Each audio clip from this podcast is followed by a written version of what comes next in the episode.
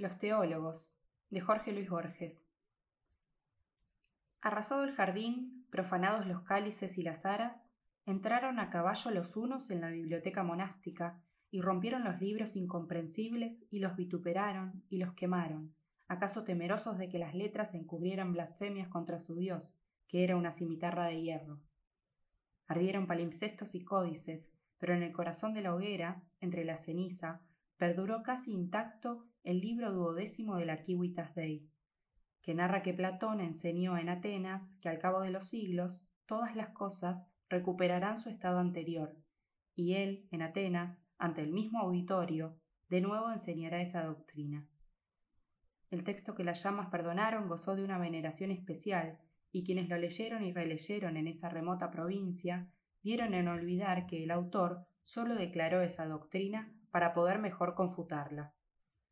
Un siglo después, Aureliano, coadjutor de Aquilea, supo que a orillas del Danubio la novísima secta de los monótonos, llamados también anulares, profesaba que la historia es un círculo y que nada es que no haya sido y que no será. En las montañas, la rueda y la serpiente habían desplazado a la cruz.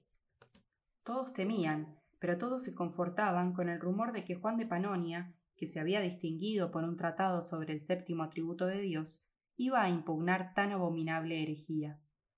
Aureliano deploró esas nuevas, sobre todo la última. Sabía que en materia teológica no hay novedad sin riesgo. Luego reflexionó que la tesis de un tiempo circular era demasiado disímil, demasiado asombrosa para que el riesgo fuera grave. Las herejías que debemos temer son las que pueden confundirse con la ortodoxia.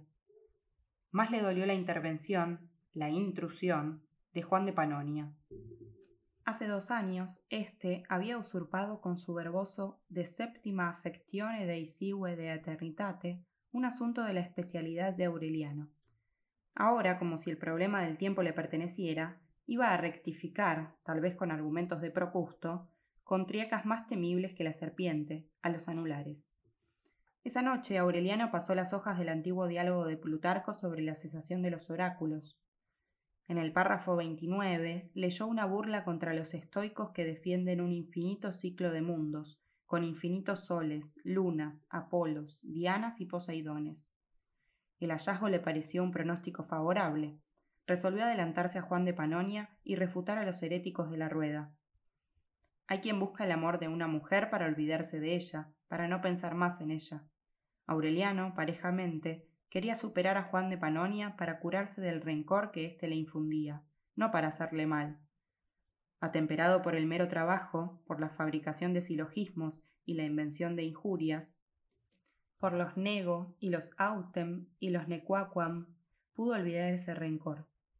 Erigió vastos y casi inextricables períodos, estorbados de incisos, donde la negligencia y el solecismo parecían formas del desdén. De la cacofonía hizo un instrumento, Previó que Juan fulminaría a los anulares con gravedad profética. Optó, para no coincidir con él, por el escarnio. Agustín había escrito que Jesús es la vía recta que nos salva del laberinto circular en que andan los impíos. Aureliano, laboriosamente trivial, los equiparó con Ixión, con el hígado de Prometeo, con Sísifo, con aquel rey de Tebas que vio dos soles, con la tartamudez, con loros, con espejos, con ecos, con mulas de noria y con silogismos bicornutos. Las fábulas gentílicas perduraban, rebajadas a adornos. Como todo poseedor de una biblioteca, Aureliano se sabía culpable de no conocerla hasta el fin. Esa controversia le prometió cumplir con muchos libros que parecían reprocharle su incuria. Así pudo engastar un pasaje de la obra de Príncipis de Orígenes, donde se niega que Judas Iscariote volverá a vender al Señor, y Pablo a presenciar en Jerusalén el martirio de Esteban, y otro de los académica priora de Cicerón, en el que éste se burla de quienes sueñan que mientras él conversa con Lúculo, otros Lúculos y otros Cicerones, en número infinito, dicen puntualmente lo mismo, en infinitos mundos iguales. Además, esgrimió contra los monótonos el texto de Plutarco y denunció lo escandaloso de que a un idólatra le valiera más el lumen naturae que a ellos la palabra de Dios. Nueve días le tomó ese trabajo. El décimo le fue remitido un traslado de la refutación de Juan de Panonia. Era casi irrisoriamente breve. Aureliano la miró con desdén y luego con temor. La primera parte glosaba los versículos terminales del noveno capítulo de la epístola a los Hebreos, donde se dice que Jesús no fue sacrificado muchas veces desde el principio del mundo, sino ahora una vez en la consumación de los siglos. La segunda alegaba el precepto bíblico sobre las vanas repeticiones de los gentiles, Mateo capítulo 6 versículo 7, y aquel pasaje del séptimo libro de Plinio, que pondera que en el dilatado universo no hay dos caras iguales. Juan de Panonia declaraba que tampoco hay dos almas y que el pecador más vil es precioso como la sangre que por él vertió Jesucristo. El acto de un solo hombre, afirmó, pesa más que los nueve cielos concéntricos, y tras soñar que puede perderse y volver en una aparatosa frivolidad. El tiempo no rehace lo que perdemos, la eternidad lo guarda para la gloria y también para el fuego. El tratado era límpido, universal, no parecía redactado por una persona concreta, sino por cualquier hombre, o quizá por todos los hombres. Aureliano sintió una humillación casi física. Pensó destruir o reformar su propio trabajo. Luego, con rencorosa probidad, lo mandó a Roma sin modificar una letra. Meses después, cuando se juntó el concilio de Pérgamo, el teólogo encargado de impugnar los errores de los monótonos fue, previsiblemente, Juan de Panonia.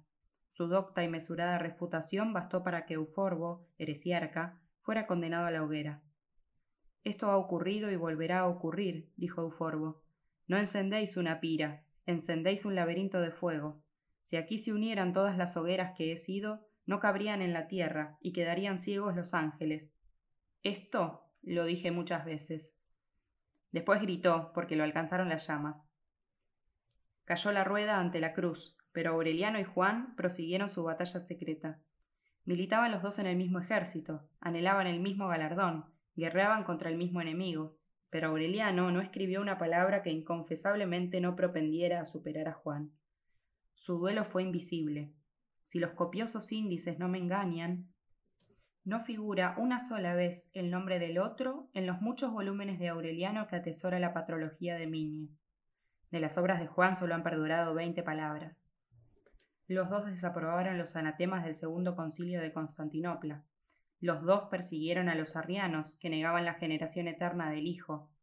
Los dos atestiguaron la ortodoxia de la topografía cristiana, de Cosmas, que enseña que la tierra es cuadrangular, como el tabernáculo hebreo. Desgraciadamente, por los cuatro ángulos de la tierra cundió otra tempestuosa herejía, oriunda del Egipto o del Asia, porque los testimonios difieren y Busé no quiere admitir las razones de Harnack, infestó las provincias orientales y erigió santuarios en Macedonia, en Cartago y en Tréveris. Pareció estar en todas partes. Se dijo que en la diócesis de Britania habían sido invertidos los crucifijos y que a la imagen del Señor, en Cesarea, la había suplantado un espejo. El espejo y el óvulo eran emblemas de los nuevos cismáticos. La historia los conoce por muchos nombres, especulares, abismales, cainitas, pero de todos el más recibido es Histriones, que Aureliano les dio y que ellos con atrevimiento adoptaron. En Frigia les dijeron simulacros, y también en Dardania. Juan Damasceno los llamó formas. Justo es advertir que el pasaje ha sido rechazado por Erfiol. No hay heresiólogo que con estupor no refiera sus desaforadas costumbres. Muchos histriones profesaron el ascetismo. Algunos se mutiló, como Orígenes. Otros moraron bajo tierra en las cloacas, otros se arrancaron los ojos, otros, los nabucodonosores de Nitria, pasían como los bueyes y su pelo crecía como de águila. De la mortificación y el rigor pasaban muchas veces al crimen. Ciertas comunidades toleraban el robo, otras el homicidio, otras la sodomía, el incesto y la bestialidad. Todas eran blasfemas. No solo maldecían del Dios cristiano, sino de las arcanas divinidades de su propio panteón maquinaron libros sagrados, cuya desaparición deploraban los doctos. Sir Thomas Brown, hacia 1658, escribió El tiempo ha aniquilado los ambiciosos evangelios histriónicos, no las injurias con que se fustigó su impiedad. Erfiord ha sugerido que esas injurias, que preserva un códice griego, son los evangelios perdidos. Ello es incomprensible si ignoramos la cosmología de los histriones. En los libros herméticos está escrito que lo que hay abajo es igual a lo que hay arriba, y lo que hay arriba igual a lo que hay abajo. En el Zohar que el mundo inferior es reflejo del superior. Los histriones fundaron su doctrina sobre una perversión de esa idea.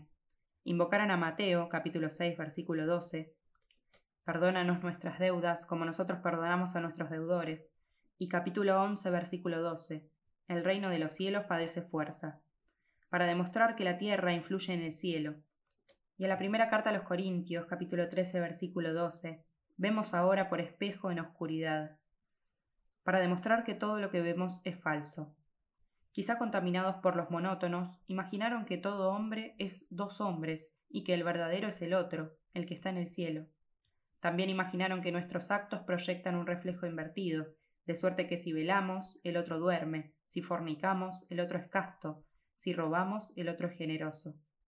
Muertos nos uniremos a él y seremos él. Algún eco de esas doctrinas perduró en Bloy. Otros histriones discurrieron que el mundo concluiría cuando se agotara la cifra de sus posibilidades.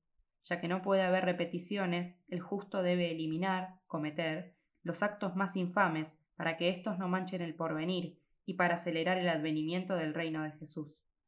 Ese artículo fue negado por otras sectas que defendieron que la historia del mundo debe cumplirse en cada hombre. Los más, como Pitágoras, deberán transmigrar por muchos cuerpos antes de obtener su liberación. Algunos, los proteicos, en el término de una sola vida son leones, son dragones, son jabalíes, son agua y son un árbol. Demóstenes refiere la purificación por el fango a que eran sometidos los iniciados en los misterios órficos. Los proteicos, analógicamente, buscaron la purificación por el mal. Entendieron, como Carpócrates, que nadie saldrá de la cárcel hasta pagar el último óvulo, y solían embaucar a los penitentes con este otro versículo Yo he venido para que tengan vida los hombres y para que la tengan en abundancia.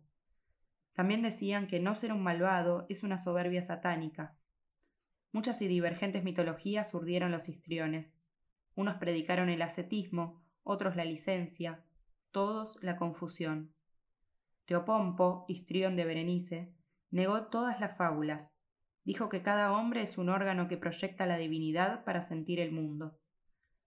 Los herejes de la diócesis de Aureliano eran de los que afirmaban que el tiempo no tolera repeticiones, no de los que afirmaban que todo acto se refleja en el cielo.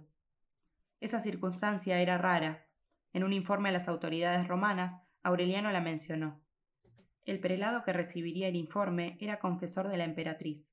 Nadie ignoraba que ese ministerio exigente le vedaba las íntimas delicias de la teología especulativa.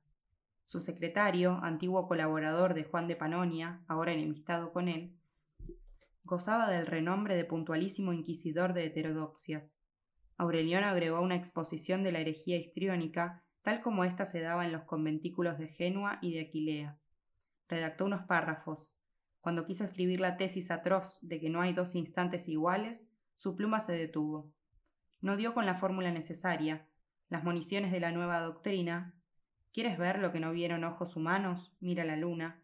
¿Quieres oír lo que los oídos no oyeron? Oye el grito del pájaro. ¿Quieres tocar lo que no tocaron las manos? Toca la tierra.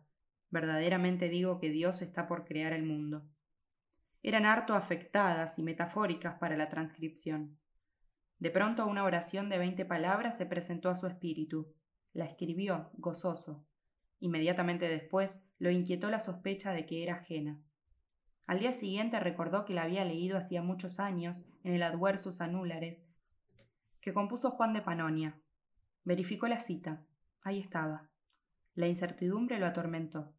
Variar o suprimir esas palabras era debilitar la expresión. Dejarlas era plagiar a un hombre que aborrecía. Indicar la fuente era denunciarlo. Imploró el socorro divino. Hacia el principio del segundo crepúsculo, el ángel de su guarda le dictó una solución intermedia. Aureliano conservó las palabras, pero les antepuso este aviso. Lo que ladran ahora los heresiarcas para confusión de la fe, lo dijo en este siglo un varón doctísimo, con más ligereza que culpa. Después ocurrió lo temido, lo esperado, lo inevitable. Aureliano tuvo que declarar quién era ese varón. Juan de Panonia fue acusado de profesar opiniones heréticas.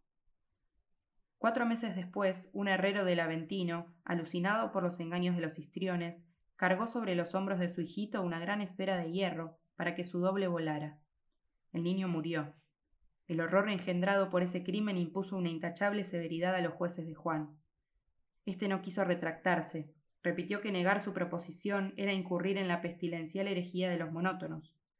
No entendió, no quiso entender, que hablar de los monótonos era hablar de lo ya olvidado. Con insistencia algo senil, prodigó los períodos más brillantes de sus viejas polémicas. Los jueces ni siquiera oían lo que los arrebató alguna vez. En lugar de tratar de purificarse de la más leve mácula de histrionismo, se esforzó en demostrar que la proposición de que lo acusaban era rigurosamente ortodoxa. Discutió con los hombres de cuyo fallo dependía su suerte y cometió la máxima torpeza de hacerlo con ingenio y con ironía. El 26 de octubre, al cabo de una discusión que duró tres días y tres noches, lo sentenciaron a morir en la hoguera. Aureliano presenció la ejecución, porque no hacerlo era confesarse culpable. El lugar del suplicio era una colina, en cuya verde cumbre había un palo, hincado profundamente en el suelo, y en torno muchos haces de leña. Un ministro leyó la sentencia del tribunal. Bajo el sol de las doce, Juan de Panonia yacía con la cara en el polvo, lanzando bestiales aullidos. Arañaba la tierra, pero los verdugos lo arrancaron, lo desnudaron y por fin lo amarraron a la picota. En la cabeza le pusieron una corona de paja untada de azufre. Al lado, un ejemplar del pestilente Adversus anulares. Había llovido la noche antes y la nenia ardía mal. Juan de Panonia rezó en griego y luego en un idioma desconocido. La hoguera iba a llevárselo, cuando Aureliano se atrevió a alzar los ojos. Las ráfagas ardientes se detuvieron.